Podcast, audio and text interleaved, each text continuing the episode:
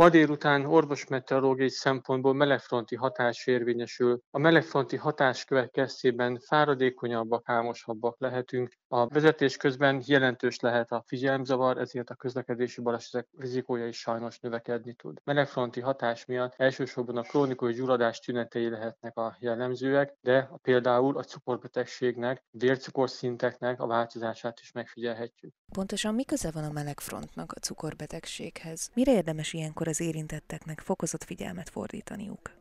Melegfronti hatás következtében másképp reagál a szervezetünk arra, hogyha változnak a folyadékterek. Elsősorban erre vezethető az vissza, hogy ilyenkor sokkal instabilabb vércukorszinteket láthatunk. A cukorbetegség miatt mindenképpen érdemes gyakrabban ilyenkor vércukor önellenőrzést végezni, és sokkal precízebb diétát tartani. A melegfront sajnos nem csak a cukorbetegség tüneteit változtathatja, hanem például a véravadás is változik ilyenkor, aminek következtében sajnos a trombózis készség is emelkedhet. Ebből adódóan mind az infarktusnak, mind a különféle végtagi trombózisoknak a rizikója is nő. Ezért azok a betegek, akik ilyenkor hajlamosabbak ennek a kialakulására, tehát fokozott szívérendszeri rizikójuk van, cukorbetegek, még precízebb gyógyszerszedésre, még több folyadék fogyasztására kell figyelniük, annak ellenére, hogy nincsen nyár, nincsen nagy meleg, ilyenkor mégis ez egy fontos tényező lehet a szövődmények kialakulásának kivédésében.